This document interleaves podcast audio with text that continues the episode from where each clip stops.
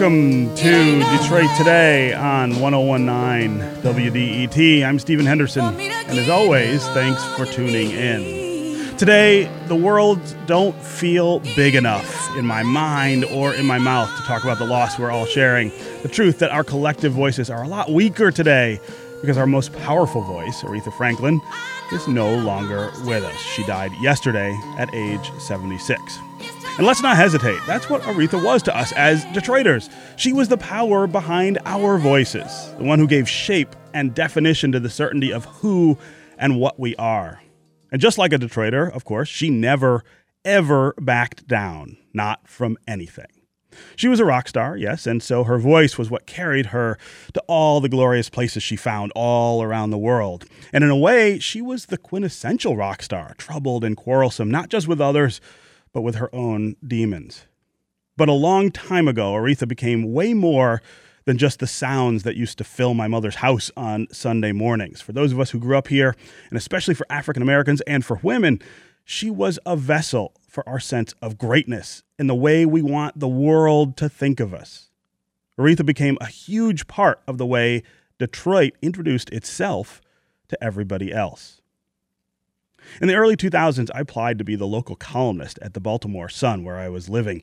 And at the end of the interview, the editor asked me how I would begin, how I would introduce myself to readers in Baltimore.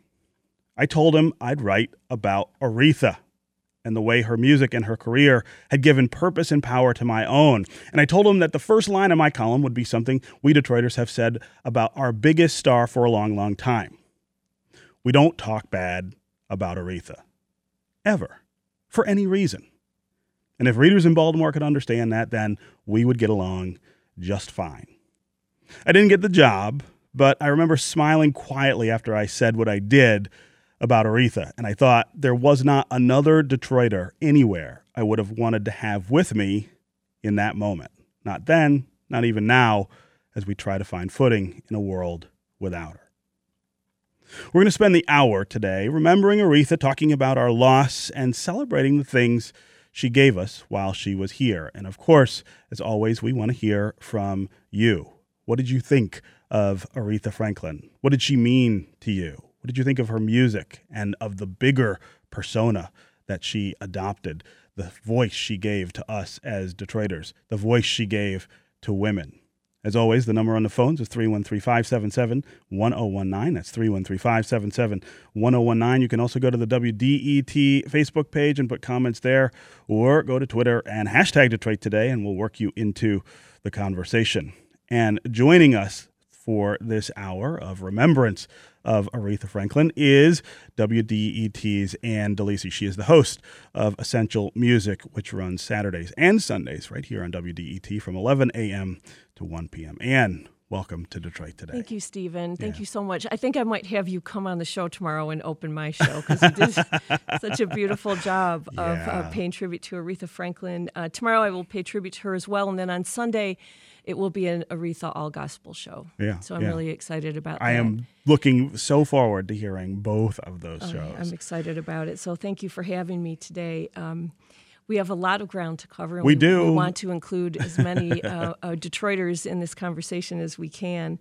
Uh, but I am honored to be here. And, you know, one of the things I said yesterday when I was on Culture Shift, you know, and listening to the open uh, music that we listened to from Aretha Franklin was I don't care what she was singing, you believed her. Mm-hmm, you mm-hmm. believed that her heart was broken, or you believed that she was falling in love, yeah. or that she was head over heels over a man in her life, or, you know, you just believed it, whether it was the case or not. Yeah. But when she sang those words, they felt true to us. Yeah. And that's why I think her music resonates with, as you said, with men and women. Yeah. A lot of that has to do with, with her voice, I feel like. Oh, yeah. uh, the, the, the strength of that voice, which I think, unlike other uh, other popular singers or, or, or rock stars, for Aretha, that voice held up in a way that it doesn't for, uh, for other people. I mean, just a few years ago, uh, I can remember watching her sing and thinking, this doesn't seem like uh, someone who's 70 years old or 72 years old. This uh, the the strength of that voice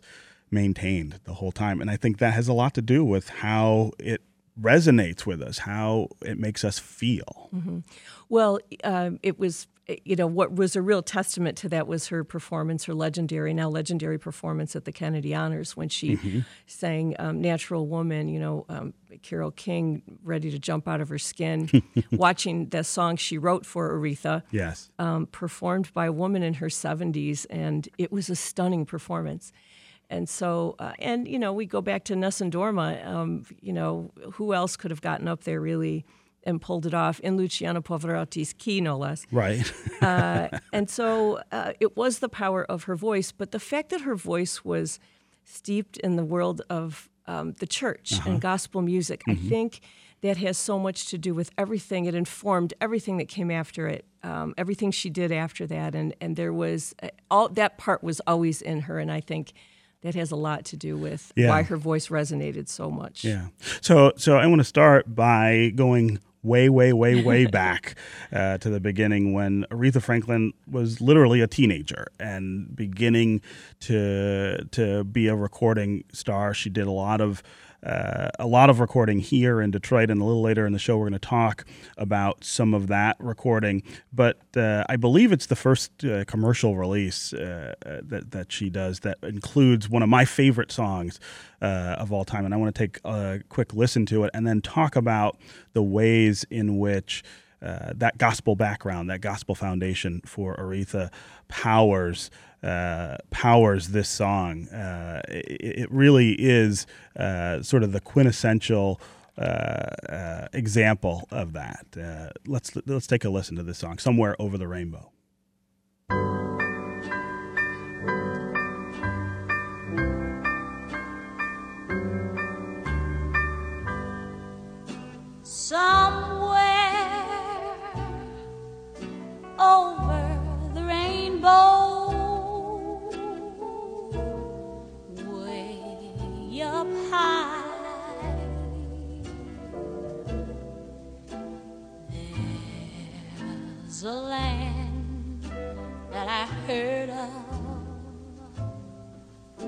Once in a lullaby.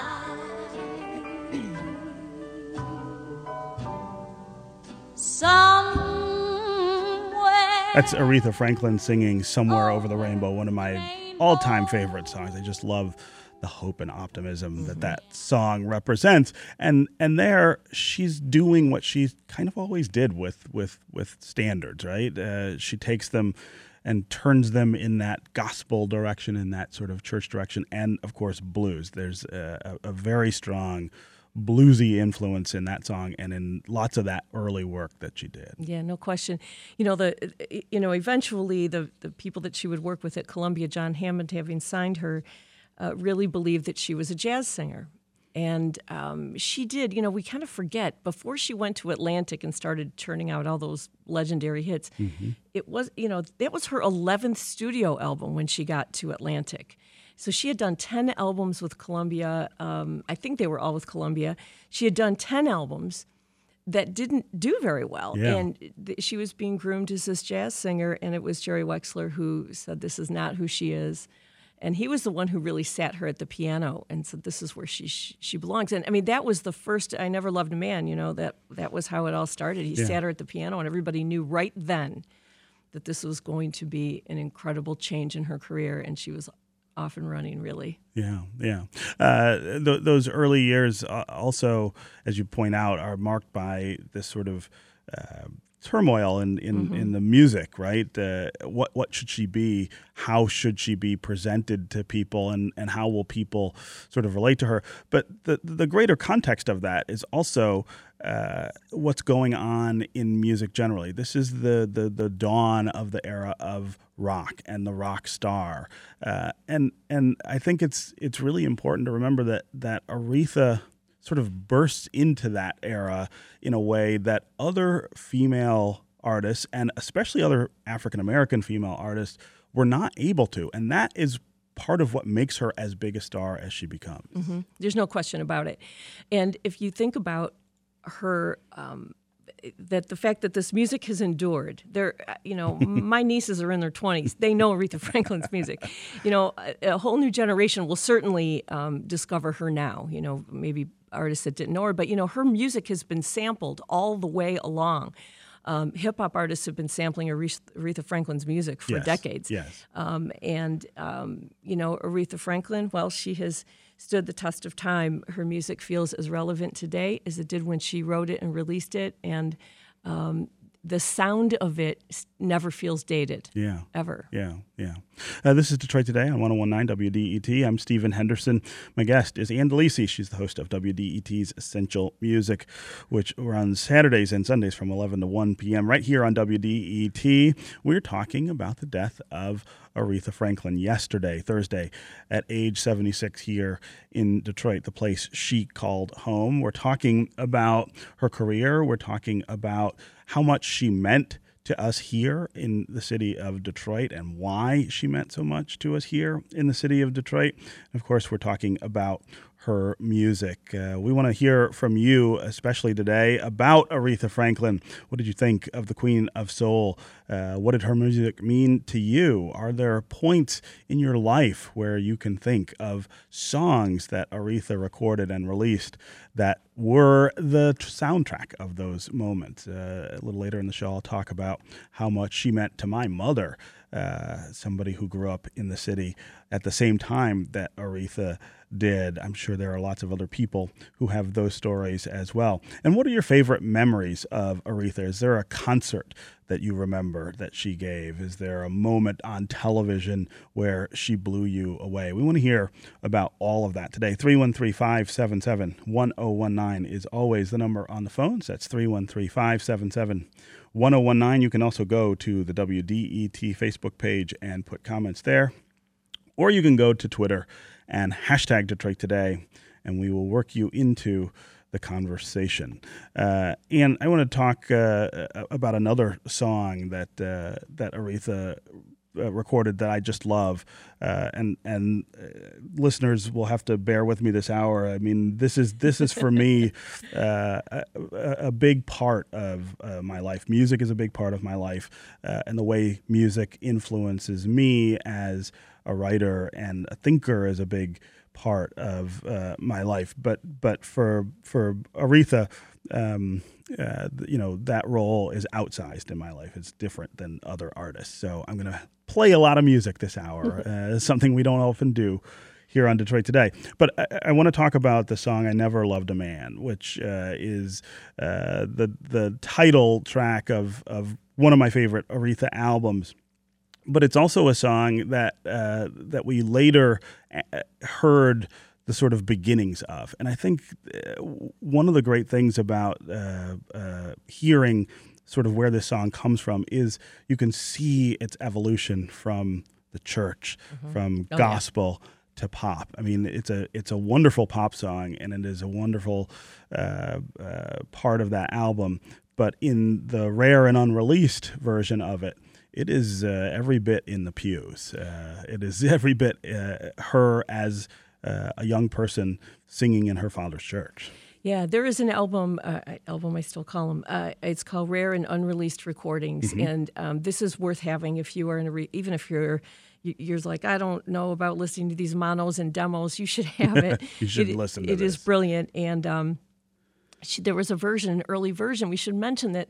You know, this was her first album on Atlantic in 1967, and mm-hmm. this being her first album, here's were some of the songs on it. Respect was on it. Mm-hmm. Dr. Feelgood was on it. Save Me was on it. Do Right Woman, Do Right Man. And the funny thing was, is at the time in 1967, Rolling Stone gave it this lukewarm reception, like It's okay, you know, okay. it's okay. You know, since then, of course, they've had to eat a big fat piece of humble pie, and uh, now it's in the top, you know, 100 albums ever created of Yeah. all time. You know, Yeah. that kind of thing. But um, there is this. Um, I want to see if we can go to track 11. Um, and listen to George Davidson, who I talked to yesterday. And George Davidson, he played with Aretha Franklin when she was a, it was a jazz trio, and she was on piano, and all she was doing is jazz standards. They played around Detroit, and then they toured. But he was with her when this song basically hit mm-hmm. and he just makes a, he makes a great reference to how their lives changed from before I never loved a man, you know, before and then after I never loved a man. So this is just really quick from Detroiter George Davidson, very very wonderful man who took some time yesterday to talk to me. We were working all jazz clubs. You know, she was singing standards and jazz tunes at the time. And I was with her when she, as I said, when she got her blessed with her first million seller. And we went from uh, station wagons to airplanes and limousines overnight. My experience with her was great, you know. In fact, I did her first European tour with her. As I said, she treated me like a best friend. I have nothing negative to say about Aretha Franklin because she was great to me, you know. Yeah, wow. he was great. He said in Europe when they went over there, um, they had to like protect Aretha Franklin. They had to have security Um, because she was. They loved her over She's there. so popular. Absolutely. So anyway, that's a good. So the the song he references Yeah. is the one you're talking Yeah, about. and this is this is the rare and unreleased version of this song, uh, and it gives you such a great idea of where the tune comes from and what it evolves uh, into. So let's play track number one. I never loved a man. Hey, it started to get good in there. Yes, it did. 15. It had that rocking thing.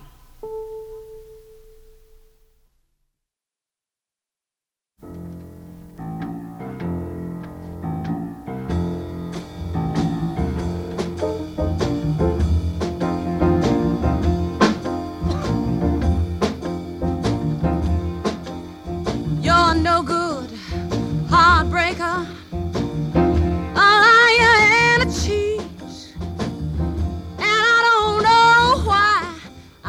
you do these things to me. My friends keep telling me that you ain't no good. But oh, they don't know I'd leave you if I could. I guess I'm and I'm stuck like glue. That's Aretha Franklin with a very early version of her hit song, I Never Loved a Man uh, the Way I Loved You. Uh, unbelievable song, one of my favorite songs. And that version of it, uh, of course, with that uh, piano playing of hers, is is so so rooted in that gospel sound that uh, that she grew up with. oh yeah, it's amazing. Yeah. you know, I get blown away. I mean, you know, the thing is, is that this whole week, um, I've been doing pretty much nothing but listening to Aretha Franklin's music. Yeah. You know, and you, you just vacillate between extreme sadness and extreme joy, um, and realizing you know the words to, you know, so many of these songs, and you think about how many times you've been in your car driving along. Know, Jefferson will say, Yeah. and um, singing along to Aretha Franklin, wishing that there was an osmosis situation where you could actually sing like her. right, right. We all try. We all try. Nobody quite private, gets there. It's a pri- it should be private moments, I say. But Um, but one of the things that that also strikes me about her is uh, you listen to that version of that song, and it reminds you of other other gospel singers. Uh, and and the one that comes to mind a lot when I listen to Aretha is Mahalia Jackson, Mm-hmm. uh, who is also uh, they're they're not really contemporaries, but they're not, they overlap a bit, Mm-hmm. and it strikes me as uh, how differently the world received those two artists. Uh, Mahalia Jackson never really pushes over into the pop or soul or rock space the way Aretha does. And uh, in that track, you can hear where the music comes from, but it, it it goes to a place that someone like Mahalia Jackson never really took the music. I think just that few years made a difference. You know, just that few years in that period of time. You know, we talk about rock and roll getting started, and it may not. You know, the subject matter. You know, Aretha Franklin wrote some sexy songs, no Yeah, doubt about right. it. And Mahalia Jackson may never have felt comfortable enough to go Sure. into that territory. You know, Yeah. Mm-hmm. being a gospel, a true gospel singer, the way she was.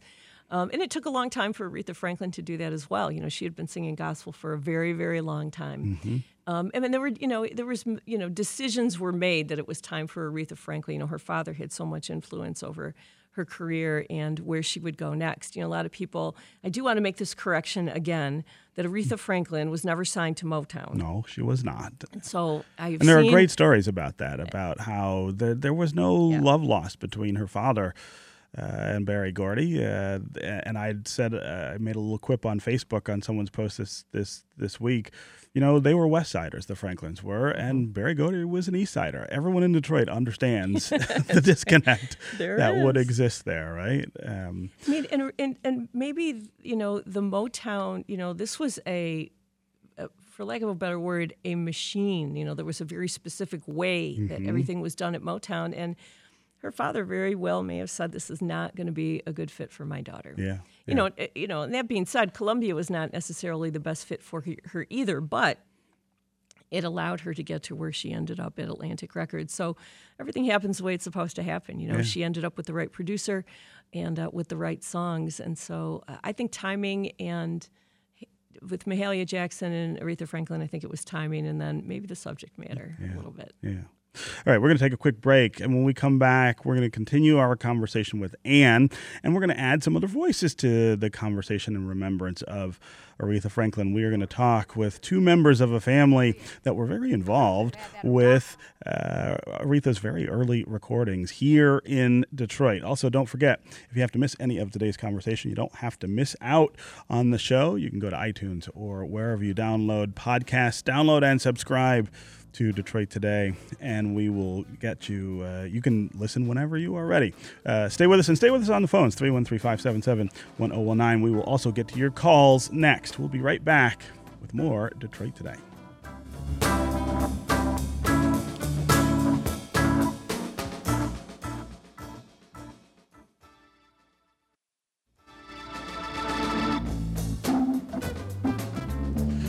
You're listening to Detroit Today on 1019 WDET. I'm Stephen Henderson. And as always, thanks for tuning in. My guest this hour is Ann DeLisi, who's the host of WDET's Essential Music, which runs Saturdays and Sundays here from 11 to 1 on WDET. We're talking about the death of Aretha Franklin yesterday at age 76 here in Detroit, the place she called home. We're talking about Aretha and her music, her career. We're talking about the way she defined us as Detroiters, spoke for us as Detroiters. and of course, we want to hear from you, what are your remembrances of Aretha? What are the things about her that stick out in your mind uh, now that she is gone? Uh, was there a concert that uh, you can't ever forget? Was there an, another appearance that you saw on television that really stuck with you? Is there a song? Is there one song uh, of Aretha's that means more to you than any other? Uh, at the end of the show, I'm going to share the song that means the most to me that Aretha ever recorded. Uh, and so I want to hear what your songs are before we get to that point. Uh, I also want to welcome two other voices uh, to the conversation. Uh, Marsha Music is a local author and historian. Uh, Marsha, welcome to Detroit today. Good morning. Thank yes, you. it's great to hear your voice. Uh, also with us is Joseph Battle. He is Marsha Music's brother, and he was uh, someone who also was in the studio during very early recording sessions that Aretha Franklin did at their father's record store. Uh, Joseph Battle, welcome to Detroit today. Oh, thank you. Good Yeah. morning. Yes.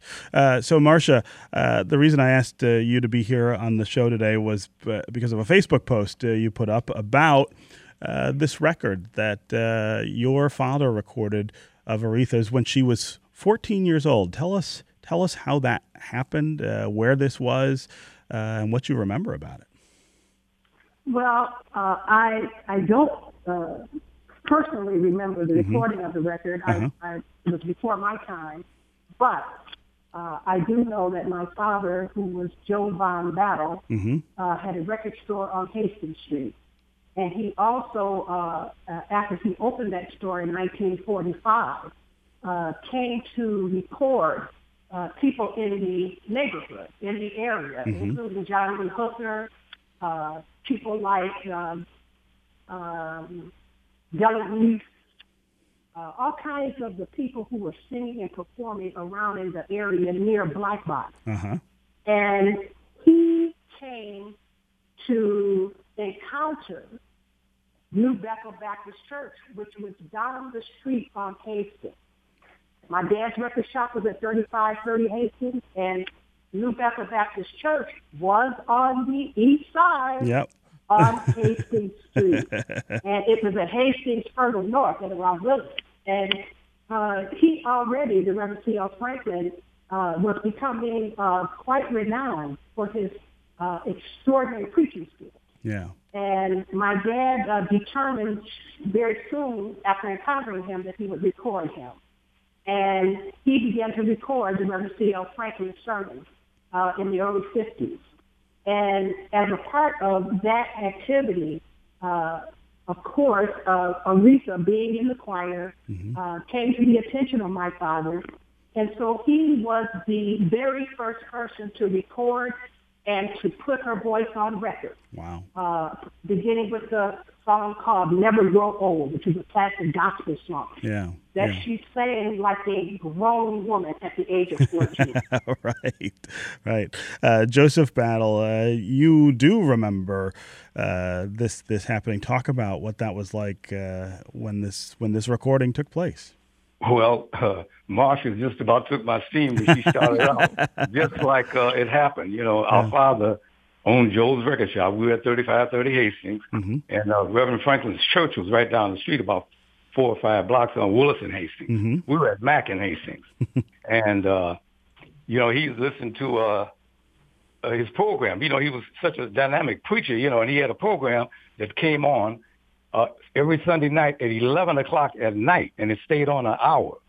And it was on WJLB at that time. Wow. And so he was going to the and listening to these programs. So he made some contact with Reverend Franklin and uh, discussed with him. They, they stayed together about two, two and a half, three hours talking. My daddy was convincing him uh, to let him record him and then put him out nationwide, you know, Yeah. uh, in, the, in these recordings.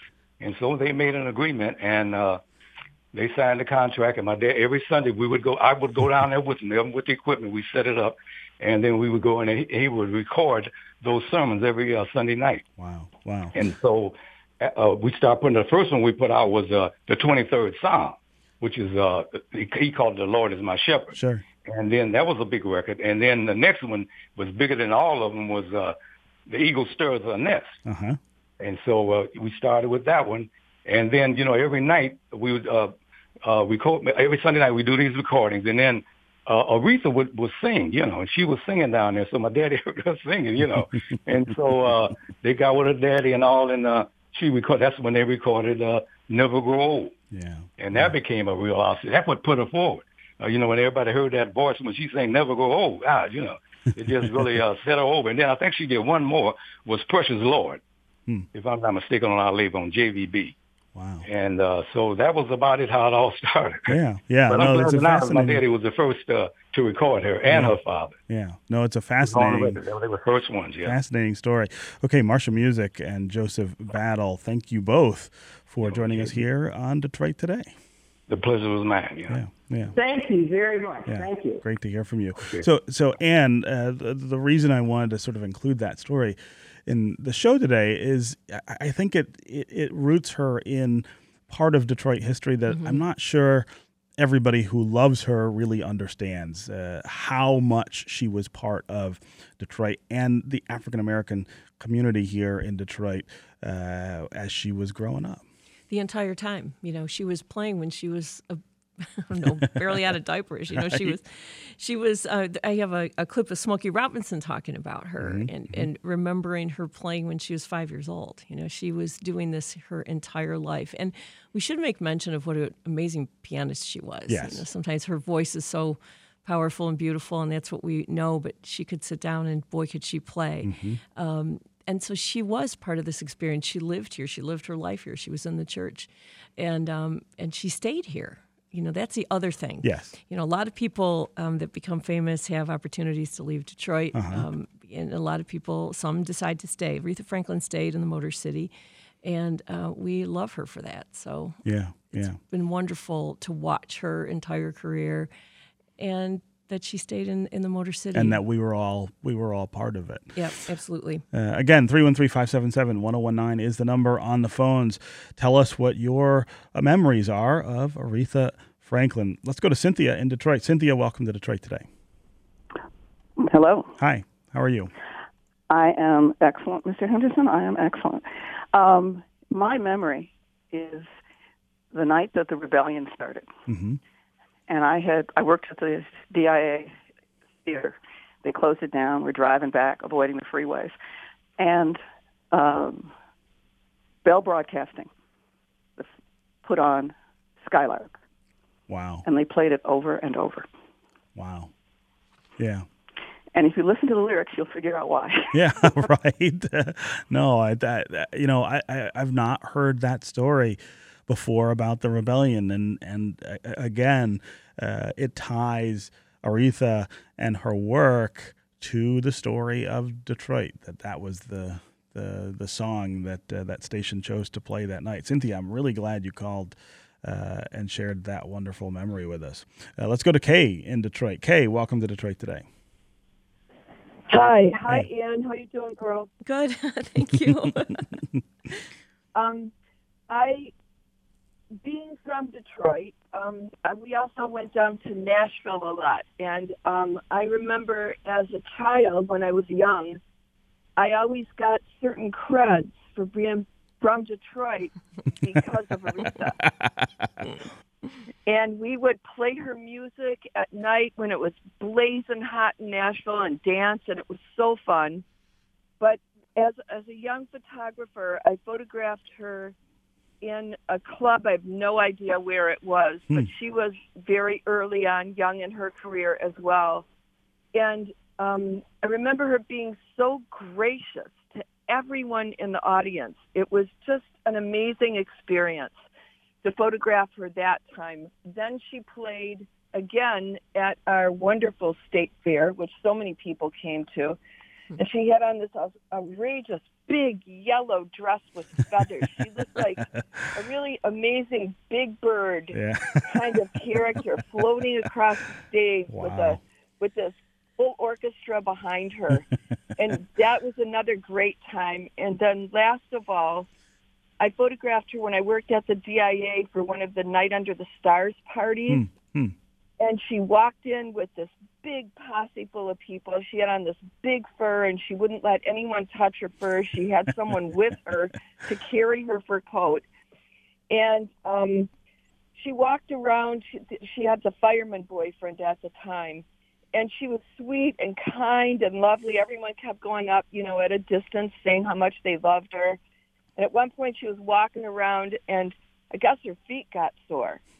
And she sat down and the fireman got down on his knees and started to rub her feet. And as I put my camera up to my eye, I heard this really deep, low voice behind me. And it was one of her security guards who said, you don't want to do that. Yeah. That's right. Don't take that photo.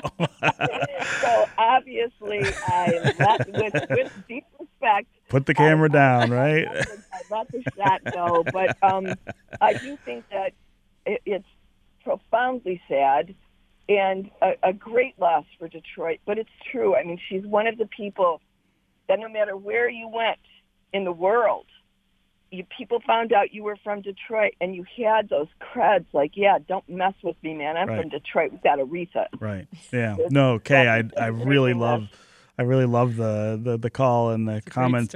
You know, I, I've been saying all week that that when I say to people I'm from Detroit, one of the things I'm saying is that I'm from where she's from, where I'm from, where Aretha is from. And I think that there's such a a strong feeling of that here in the city that uh, when you talk about this place and what it means, uh, you are talking in part about her and her work and her legacy. Um, so, Kay, uh, I really appreciate uh, that call. Um, that's a nice segue as well uh, to more of the music. Uh, Yeah, and music yeah, here, yeah. Um, uh, "Natural Woman" is you know the the song that so many people identify with Aretha. And for me, it is the first song I can remember hearing that Aretha uh, sang and and played uh, in in my house uh, as a kid. My mom was a huge fan of Aretha's. They were the exact same age, um, and so and they both grew up here in the city of Detroit. And so my mom called me yesterday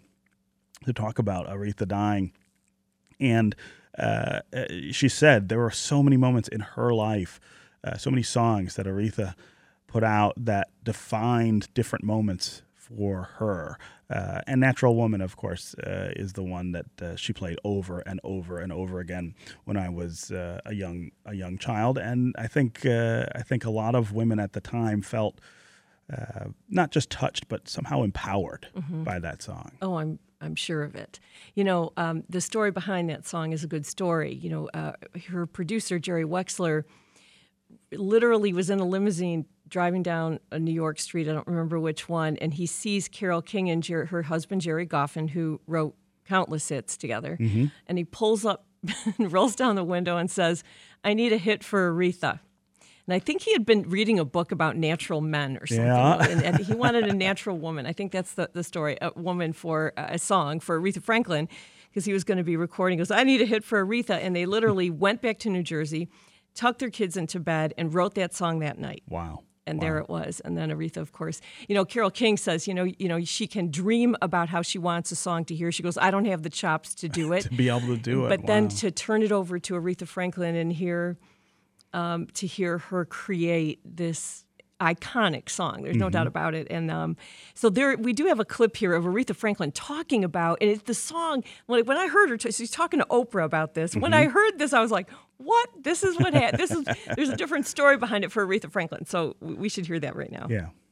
Now, when you were singing, you make me feel like a natural woman. Who were you singing that about? Who was I singing that about? Let's see. Natural Woman. I was just singing the song. It wasn't about anyone particularly. At its fruition came to be be yourself, be a natural woman. I stopped the eyebrow pencil, stopped plucking the eyebrows. I had Really? A That natural? huge he- uh, freedom fro. Yeah, Yeah. you know, just doing my thing. So there you just go. doing my Just- thing, right? I so mean, for her, it was a whole different thing. and you think about Aretha and the way she was always herself uh, and never again backing down to anybody who was challenging that. It's it's almost as though she's describing there the moment when she became that person and, and comfortable being that person uh, in in every situation. And she grew into that. You know, it was not an easy road for her to get to that confidence. That confidence as a woman, as an artist, you know, the list goes on. That took some time to get to that place. But I think she might have helped some women that heard her sing jump over a, bu- a few years maybe to Yeah, get to get there a little bit faster. That's what I think. Yeah, yeah. Uh, okay, we're going to take another quick break, and when we come back, we're going to continue our uh, remembrance of Aretha Franklin here on Detroit Today. Stay with us and stay with us on the phones. Marla in West Bloomfield, George in Detroit, Dan in Plymouth. We will get to you. And if you have a memory of Aretha you want to share, be sure to call us at 313 577 1019. We'll be right back with more Detroit Today. I used to feel so uninspired.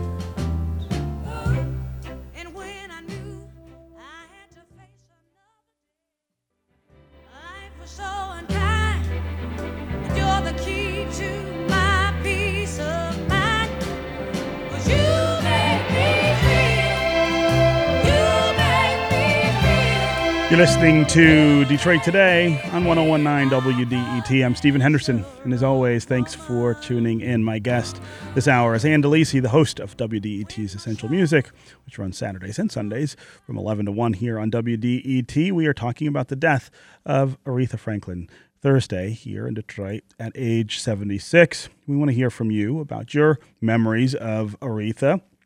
Uh, was there a moment? Was there a concert? Was there a song that for you defines Aretha and maybe ties into your sense of Detroit and Detroiters? 313 577 1019 is the number on the phones. It's 313 577 1019. You can also go to the WDET uh, Facebook page and put comments there, or go to Twitter and hashtag Detroit Today, and we will work you into the conversation. Let's go to George in Detroit. George, welcome to Detroit Today. Hello, Stephen. Can you Hey, hear me? George. Yeah, I sure can.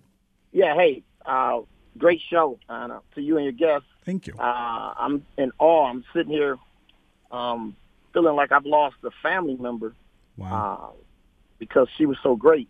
And one of my greatest moments of being with her was her son Eddie and I and my roommate Rick Black were all good friends in college, Mhm. and so they had a band or group. Rick and Eddie started a group, and so they was always thinking they're gonna get a record deal. Well, I'm, I'm teasing, but so one day we were over uh, Mrs. Franklin's house because she would have these parties for prominent women in Detroit, and Shirley Eater and a lot of the uh, great uh, women of Detroit were there at the party. So she let the band play.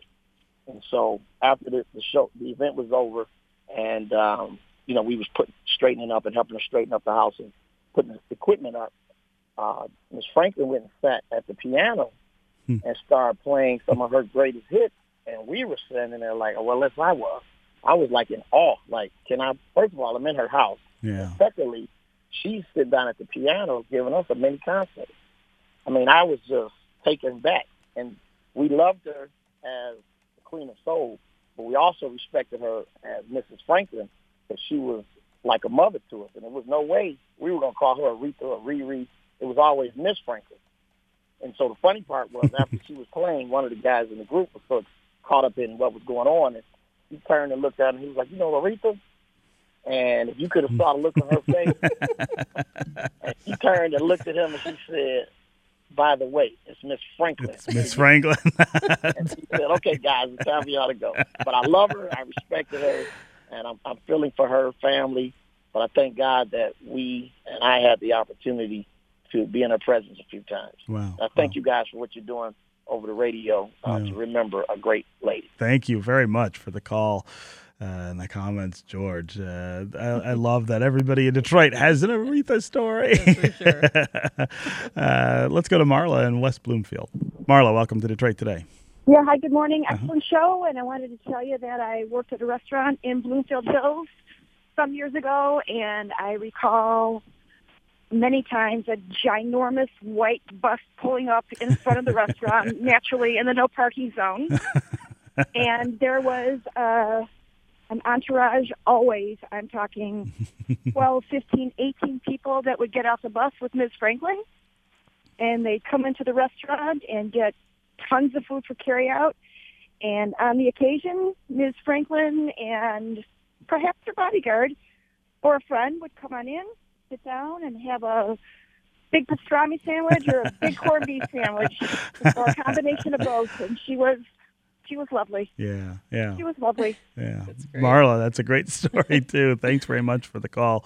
Uh, and we would be remiss if we spent this hour talking about Re- uh, Aretha Franklin without talking about the one song that everybody knows and identifies with her, R E S P E C T. Uh, You have some really great uh, recordings here of people talking about uh, where that song came from. So this is Jerry Wexler, who Mhm. was her producer, and so as I mentioned earlier, this was on her debut album for Atlantic, and the first time she was working with him. And this song was, of course, written. Uh, I did Otis Redding write it? He yeah, he wrote it. And Yes, then and he- recorded and it. He recorded it, so his version was there first. And you'll hear Jerry Wexler talking about um, the song, and he makes reference to Otis Redding, and it's great. And then we're going to go to the live version that was recorded in 1971 at, at the Fillmore West. It is an un this this entire live it was recorded. Uh, this live recording was done over three nights, and it- it is mind blowing. The King Curtis band uh, they they delivered in the most unbelievable way. Yeah. And so uh, first you'll hear Jerry Wexler talking about respect, and then a little bit of this live version that is really incredible. Yeah. Well, this yeah, the story is that uh, when Otis Redding did it, uh, it was entirely a different song. The sock-it-to-me's were Aretha Franklin's idea, where she injected into the song, which connoted a certain idea of social respect, uh, probably uh, the notion of ethnic respect, combined with a little judicious lubricity on her part. the respect that she was talking about was what you might call, very bluntly call proper sexual attention. But it was her trans, uh, transmutation of Otis Redding's Little Southern Song. As a matter of fact, Uh, I was mixing the record in our studio on Broadway, and Otis walked in. He said, That little gal done took my song. But he meant that in a very kindly way because he saw the cash registers ringing. For all of us here at Fillmore West, this is a long-awaited privilege and a great pleasure to bring on the number one lady, Miss Aretha Franklin.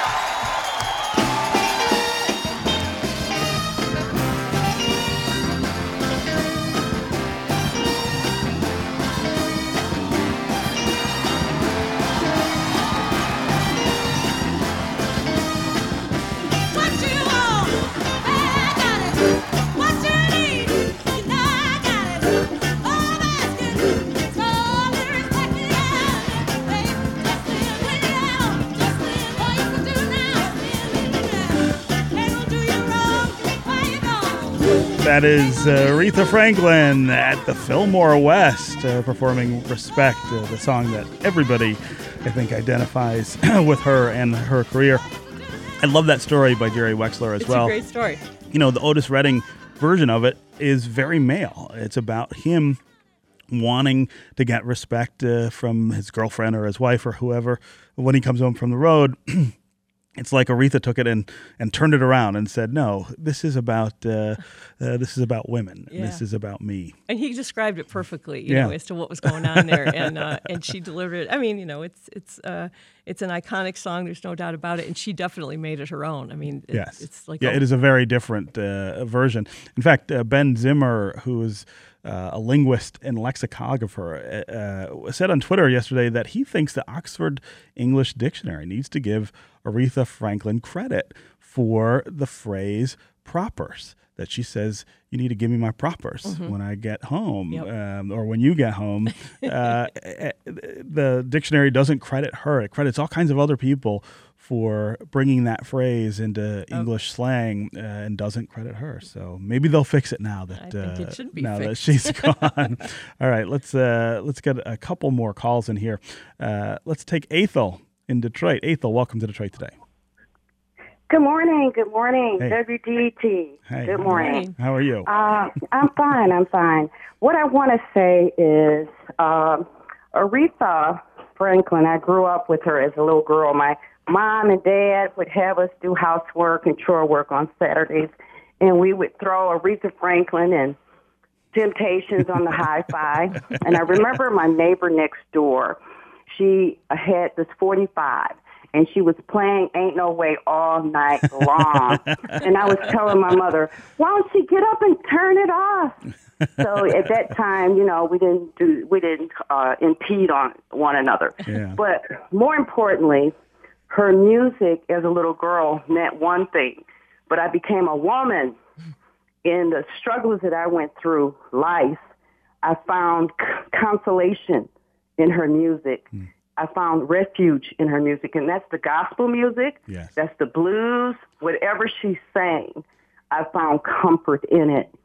I don't want to forget her contributions that she made to the civil rights movement. Sure. I don't want Detroit or the world to forget her contributions that she made for humanity. Um, I remember Angela Davis being incarcerated, and the FBI put a bond out on Angela Davis so high that nobody could come up with the money. But when Aretha stepped up and said, "Hey, I have the money. Let's free her," the FBI rescinded it, and she couldn't get her get Angela Davis out. Right. A lot of people just don't know the many, many, many contributions that she did as a woman, and God placed her in such, uh, in such a, uh, I guess it's a, it's a gift. Yeah. No, she, was. She used her gifts. She used what she had to help others. Yeah. And she gave us music. and she gave us uh, that great voice. I mean, that voice which became our voice uh, as Detroiters. Uh, Ethel, thanks very much for the call. Uh, in the comments. Okay, I want to end the show with uh, a little story and then uh, my favorite Aretha song of all time. I have, for years and years, uh, my close friends will tell you, uh, said that I've always wanted Aretha to sing at my funeral, which of course is a ridiculous dream, right? Why would Aretha Franklin sing at my funeral? And of course, she's a lot older than I am, and people would say, well, she'll never be able to do that. But there's one song that she recorded that uh, I always have just loved, and it's super appropriate now that she's gone. It's uh, Drown in My Own Tears. It's also on uh, I Never Loved a Man. And I want to end the show with uh, with her singing this. Ann Delisi, thanks very much for being here with us. It was my honor to be here. Thank you, Stephen. Yeah, yeah. Detroit Today is produced by Laura Weber Davis and Jake Neer. The program director is Joan Isabella. Technical director and engineer is Matthew Trevethan. And the associate producers are Gus Navarro and Evan Yee. Detroit Today's theme song was composed by WDET's Sam Bobian. We'll see you on Monday.